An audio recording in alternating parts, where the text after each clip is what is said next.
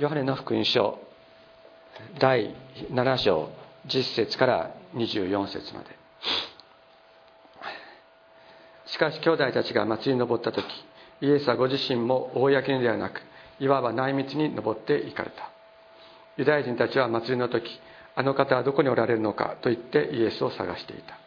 そして群衆の間ではイエスについていろいろとひそひそ話がされていた。良い人だというものもあり、違う群衆を惑わしているのだというものもいた。しかしユダヤ人たちを恐れたため、イエスについて公然と語る者は一人もいなかった。しかし祭りもすでに 中, 中頃になった時、イエスは宮に登って教え始められた。ユダヤ人たちは驚いていった。この人は正規に学んだことがないのに、どうして学問があるのか。そこでイエスは彼らに答えて言われた。私の教えは私のものではなく、私を使わした方のものです。誰でも神の御心を行おうと願うなら、その人にはこの教えが神から出たものか、私が自分から語っているのかが分かります。自分から語る者は自分の栄光を求めます。しかし自分を使わした方の栄光を求める者は真実であり、その人に不正がありません。モーセがあなた方に律法を与えたではありませんか。それなのにあなた方は誰も律法を守ってはいません。あなた方はなぜ私を殺そうとするのですか。群衆は答えた。あなたは悪霊に疲れています。誰があなたを殺そうとしているのですか。イエスは彼らに答えて言われた。私は一つの技をしました。それであなた方は皆驚いています。モーセはこのことのためにあなた方に割礼を与えました。ただしそれはモーセがから始まったのではなく、父祖たちからです。それであなた方は安息日にも人に割礼を施しています。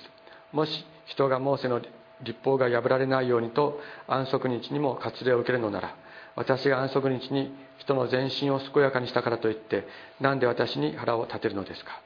上辺によって人を裁かないで、正しい裁きをしなさい。このなな章からですね、えー、イエス様とユダヤ人の指導者たちとの間の非常に深い対立があの語られていくようになります。で、先週からですね、えーまあ、なな章に入ったんですけども、先週読んだところと今日読んだところを見てですね、あれって思うところがあるかもしれませんね。どうしてかというとですね、えー、なな章のはち節にはですね、ろく節からいくとですね、えー、そのイエス様の兄弟たちが、ね、あなたもね、そうやって田舎でこうやって一生懸命やってるんじゃなくて、都会に行って一旗あげて、そしてそこであの自分の、あのやりたいことをやりなさいよと。で、田舎でね、そんな田舎に引っ込んだまま自分のやりたいことをやろうと思う人なんか、大きいことをやろうと思う人なんかいないんだからって言った時に、イエス様はね、ろく節からだとこういうふうにおっしゃっているわけです。私の時はまだ来ていません。しかしあなた方の時はいつも来ているのです。世はあなた方を憎むことはできない。しかし私を憎んでいます。私が世についてその行いが悪いことを証しするからです。はち節、あなた方は祭りに登っていきなさい。私はこの祭りには行きません。私の時はまだ満ちていないからですっておっしゃって、私の時はまだ満ちていないから私は行かないって言ったんですね。で、この祭りっていうのは、えー、ユダヤ人であれば、ユダヤ人の男性であれば全員があの登っていってお祝いしたカリオの祭り、えーまあ、幕屋祭とも言われますけれども、カリオの祭りという祭りでした。収穫祭であり、またあの一年の喜びの祭りであったわけです。ところがですね、こう言ってイエスは外来にとどまられた。しかし兄弟たちが行っちゃったらですね、イエスご自身も公にではなく、いわば内密に登っていかれた。どうしてでしょう。仲が悪かったから一緒に行きたくなかったというわけではないと思うんですね。イエス様はいつも言っておられたんです。人の子は子は父から聞いて行う以外には何もすることができない。イエス様は天のお父様はこれをとこれをせよとおっしゃること以外は何もすることができないのだとおっしゃった。つまりそのことから普通に考えたら、弟たちが都に登って一旗あげなさいよって言った時には、天のお父様からまだ何も聞いてなかったんですね、イエス様は。ところが弟たちが行ってしまった後に、父なる神様がイエス様に今行けとおっしゃった。そのように私たちは理解するのです。だからイエス様は二枚、二枚舌使ったわけでも何でもないわけですね。弟たちを騙したわけでもないのです。聖書に書いてあることをそのまま理解するならば、この時父なる神様はイエス様に今行きなさいとおっしゃったと私たちは理解するのです。で、指示を受けて、まあ、内道に登って行かれた。この時ね、ユダヤ人たちはもうすでにイエス様を殺すことに決めてるんです。もう殺そうかどうか、殺すか殺すべきでないかというふうに考えてるのではなく、もう絶対に殺すって決めてるんです。そこに登っていく。つまりこれはイエス様ご自身から出た考えではなくて、神様の指示に従ったものであったのです。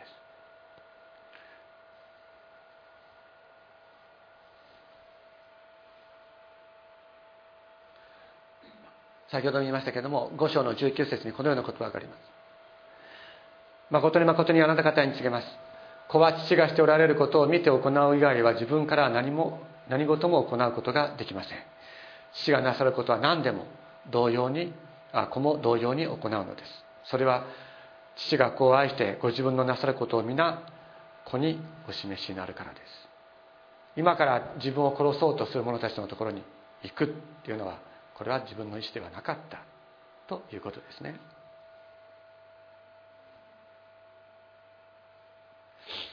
じゃあなぜ天のお父様はこの時にイエス様に今行けとおっしゃったのか。この祭りは先ほども言いましたようにカリオの祭りとも、えーえー、英語の訳などで見るとですね、幕屋祭とあの訳した方がいいような言葉でありますけれども、まあ、ギリシャ語もそうです、まあ、幕屋の祭りということです、えー、この間お話したのはですね、それは収穫祭であったというお話だったんですけれども、もう一つ重要な意味があって、それは雨を求める祭りでもあったのです。雨を求める。そして水注ぎの儀式というのがようかめ、まあ、そのお祭りはようかかん続くんですけれども、ようかめの最も重要な日、つまり最後の日最後の日にシロアムの池から運び上げられた水が神殿の祭壇に注がれるという儀式が行われていた。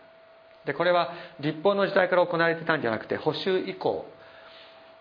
バビロン捕囚以降にですね、こういうような、ま、あの儀式が行われるようになって、収穫の祈り、あの感謝をするとともに、豊かな収穫になくてはならない雨を神様からなからいただく、そういう贈り物をね、あのくださいという、その雨を求める儀式というのがこのカリオの祭りの最後に行われていた。で、この後ですね、もう少し聖書を読み進んでいくと、あその前にどこからどこに運んでたかという、まあ、地図で説明すると、ここのここにシロアムの池っていうのがありますよ。ここから水を取って、ここが神殿です。この神殿に水を運んで、神殿の祭壇に水を注いで、えー、雨を求める儀式をしていたわけです。さらに読み進んでいくとですね、さんじゅうなな節にイエス様、イエス様は祭りの終わりの一番大事な日、つまりシロアムの池から水を運んで祭壇にかけている時ですね、そういう儀式が祭壇で行われている時に言われたのです。誰でも乾いているなら、あるいは乾いているものは誰でも私のもとに来て飲みなさい。私を信じる者は聖書が言っている通りに、その人の心の底から、あるいは腹の底から、これ腹という言葉なんですね、心と訳されている言葉、腹の底から生ける水の川が流れるようになるとイエス様はおっしゃった。これはイエス様を信じる者が後になってから受ける聖霊のことについて言われたんだと聖書は言っています。つまり父なる神様はここでこのカリオ、カリオの祭りに登れとおっしゃったのはどういうことだったのかというと、人々が儀式として水をシロアムの池から運び出して神殿にかけて、神様水をくださいと祈っている時に、イエス様ご自身が人間の根源的な渇きを満たす水、それを与えるのが人の子なのだ。神様はこれを人に与えるために私を使わし、私を十字架で十字架の上でその犠牲とし、人々に聖霊を与えるのだということをイエス様はここで宣言なさったんです。神様はイエス様にこれを言わせるために、そして言わせるだけでなく、このことをイエス様を通して行わせるために、さあ今行けと言ってイエス様をエルサレムに送り出されたのでありました。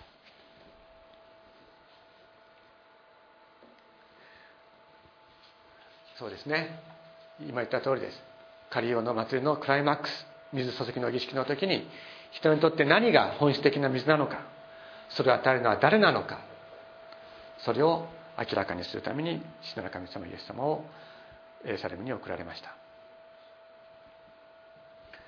それとそしてですね、その前、おそらくよっかめぐらいだろうというふうに言われていますけれども、じゅうよん節、しかし祭りもすでに中頃になった時、イエスは宮に登って教え始められた。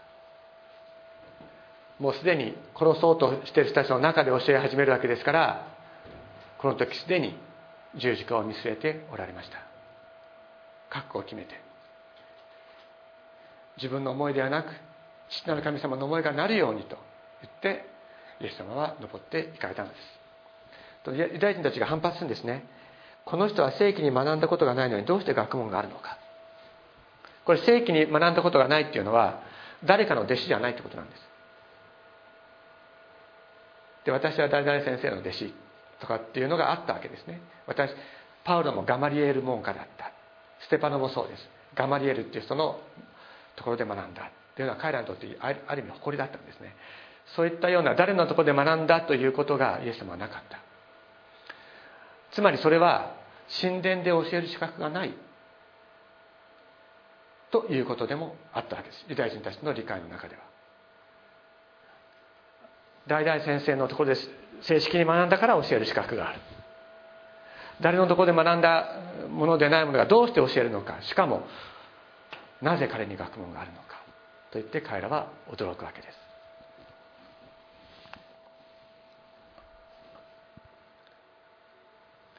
イエス様はおっしゃるんですね。私の教えは私のものではなく、私を使わした方のものです。誰でも神の御心を行おうと願うなら、その人にはその教えが神からのものなのか、私が自分から語っているのかが分かる。自分から語る者は自分の栄光を求める。しかし自分を使わした方の栄光を求める者は真実であり、その人には不正がないとおっしゃった。基本的にですね、肉の原則、これ肉の原則ってのは俺俺ってやつですね基本的にそうです。肉の原則ってのは俺俺ってやつです。自分が中心、いいか悪いか自分が決めると、神様の原則ってのは基本的に真っ向から対立するわけです。で、この対立を意識し葛藤することを通して、またそれを通って神様の原則を選ぶということがイエス様ご自身の中にあったということを私たちは聖書から学ぶのです。イエス様は神の子だったんだからね、初めからそんな葛藤なかったと皆さん思いますか。いや、やっぱりイエス様は全部してたんだからね、完璧な人だったんだから、そういう葛藤はなかったというふうに思う人もいるかもしれないけど、聖書を読むとそうではないのです。十字架を前にしてイエス様は祈られました。父をこの杯を私から過ぎ去らせてください。嫌だって言ったんですよ。簡単に言えば十字架は嫌です。しかし私が願うようにではなく、あなたの御心を行ってくださいとイエス様は祈られました。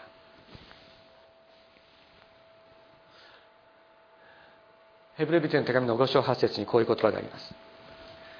キリストは御子であられるのに、お受けになった多くの苦しみによって従順を学び、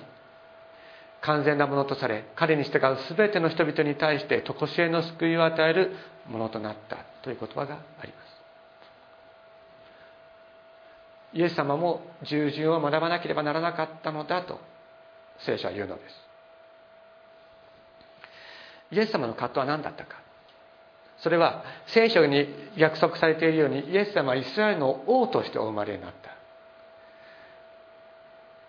さんにんの博士たちが東方からやってきた時にイエスエルサレムに行っていました。イスラエルの王としてお生まれになった方はどなたですかと。イエス様は確かにダビデの子孫として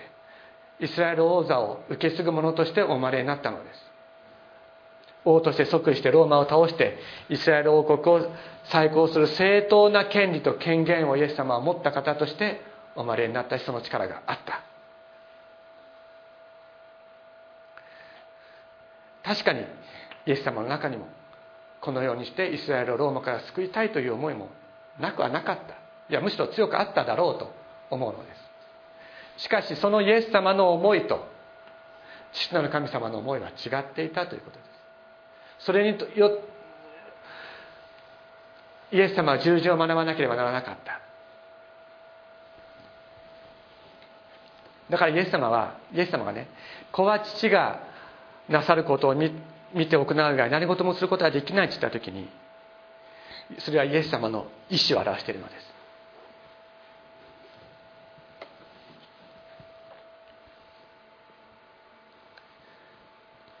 イエス様の従順というのは何だったかというと、自分の正当な権利を退けてただ父なる神様の御声に聞き従ったということです。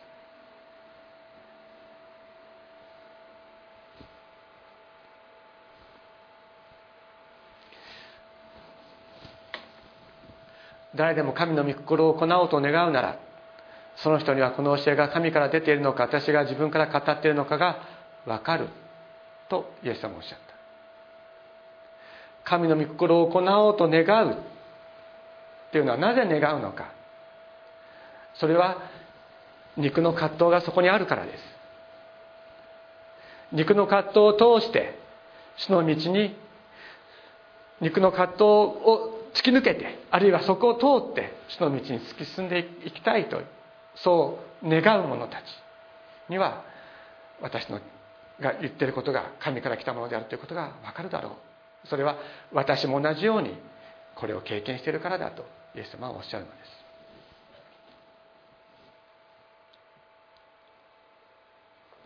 自分から語る者は自分の栄光を求めます。しかし自分を使わした方の栄光を求める者は真実であり、その人には不正がない。イエス様はこの時ですね、自分の存在がどういうものであるのかということについて明確な認識を持っておられた。それは自分が何のために存在しているのかということであり、自分を使わした方がいるということであり、そして自分を使わした方の栄光のために自分は存在しているということでありました。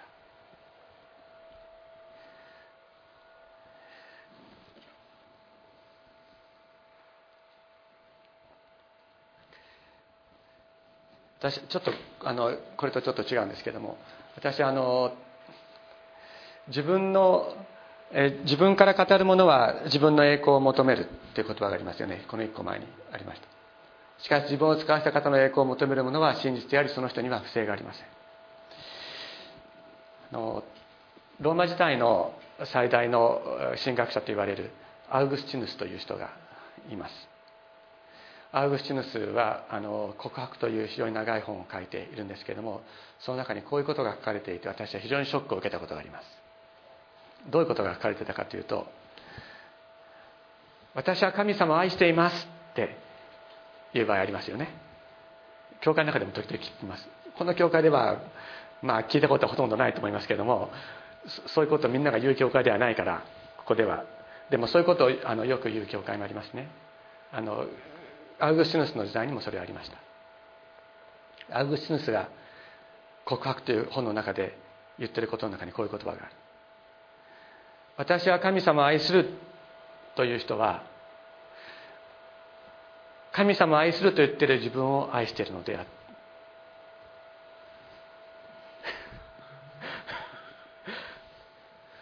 神様を愛していると言っている自分に酔ってるんだと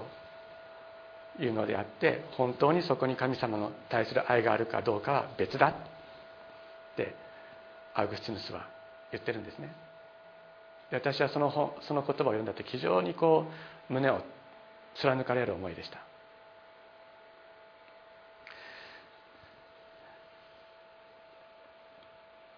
神様のために一生懸命何かをやる、一生懸命やってる自分を愛してるのかもしれないですね。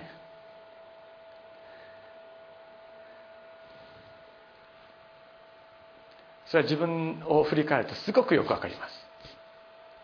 す。すごくよくわかる。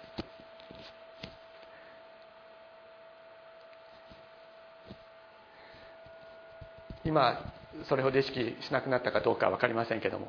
私は、まあ、最近はもうほとんどあの気にしないでやってますけども、メルマガの配信を始めた時、自分の読者が何人いるかってすごく気になりました。関根和夫先生 ど, どっちが多いかとかね簡単に言えばそういうことですよ。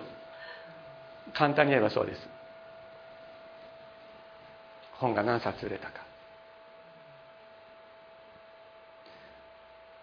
そのアウグスチヌスの言葉は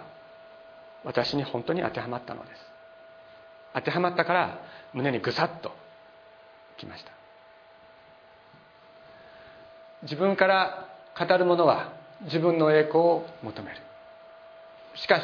自分を使わせた方の栄光を求めるものは真実であり、その人には不正がないと言われるときに、私は主をどうぞお許しください、この罪を許してくださいと神様の前に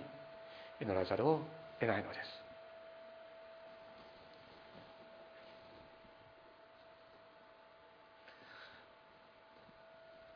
イエス様はこの後、えー、じゅうきゅう節からのところであのお話になっていかれますけれども、安息日においてベテスダの池でさんじゅうはちねんかん足が動かなかった人、伏せっていた人を癒された、まあ、そのことからイエス様殺害の計画というのが始まるわけですけれども、イエス様の主張をこういうふうに主張なさる。安息日にあなた方は割礼を授けているじゃないか。で、割礼というのは救いの契約に入れるということです。神様の救いの契約に入れる。それであるならば安息日に全存在を癒し、癒すということ、つまり安息日に救うということは神様の御心なんだとイエス様はおっしゃった。イエス様の思いは何か、それは安息日に癒すことはそのイエス様の思いではなく父なる神様の御心なんだ。これは愛に基づいた、人を救うというのは神様の愛の行為なのであって律法を超えるものなんだと、律法を完成するものなんだということをイエス様はおっしゃいました。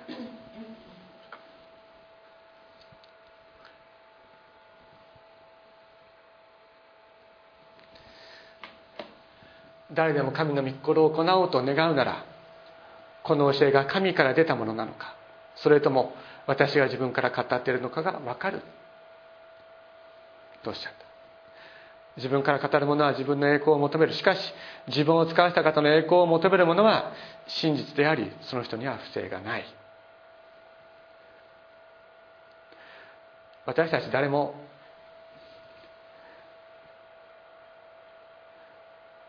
神様の栄光だけを求めて自分を意識しなくなるということは、私はもう不可能だと思います。私たち人間は。アンドリュー・マレーという人が謙遜という本を書きました。その中にこういうエピソードがエピソードということが書いてあった。人が自分人が謙遜自分は謙遜か、あるいは自分は謙遜だと意識した途端、その瞬間その人は謙遜ではないって言いました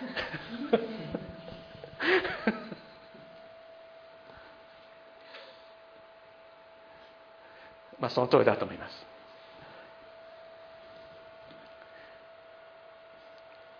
私たちには真実がないのです。本当にこれをなさる、なさったのは主イエス様だけだったということを聖書は私たちに語りかけるのです。しかしイエス様はですね、聖書はこういうふうに、えー、言うんですね。先ほど一緒に、えー、ローマ人の手紙はち章を読みました。その中にこういうふうに書いてある。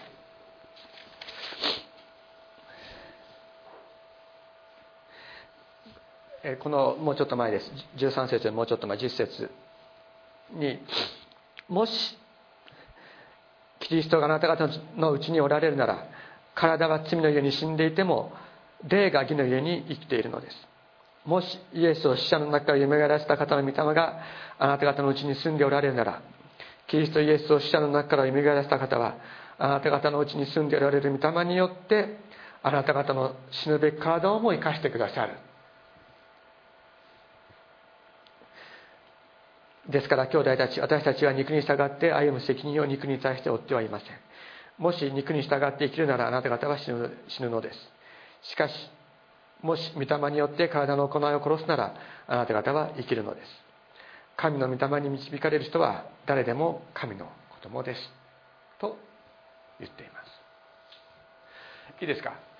私たちは自分の肉の思いで神様の栄光だけを求める生き方をすることはできない。しかし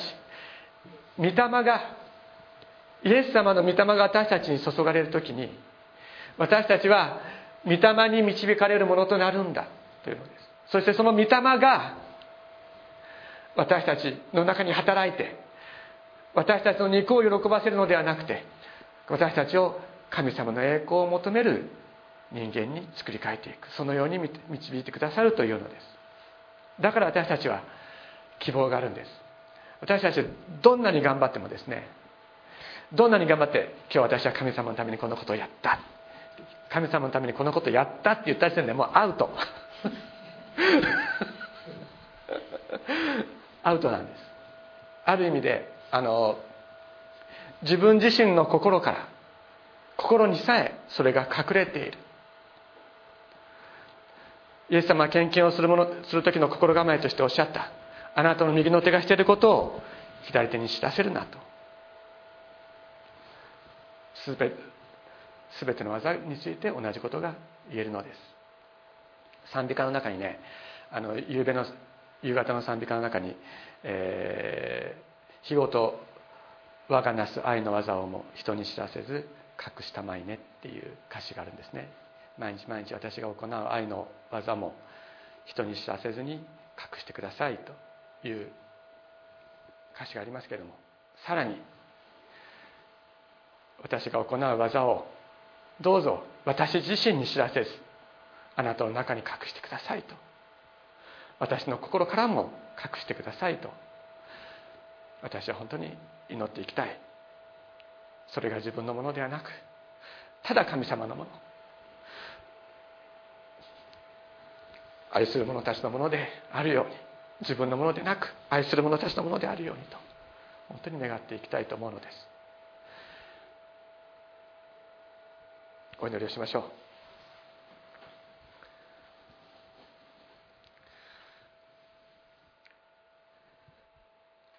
天のお父様、尊い皆を褒めたたえます。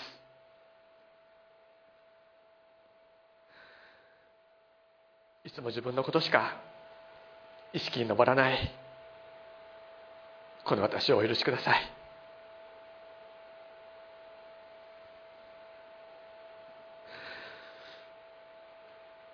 私がする、あなたがせよとおっしゃること、それをなしたときに私自身の心にもそれが残らないように、主よ、あなたの十字架の陰に全てを隠してください。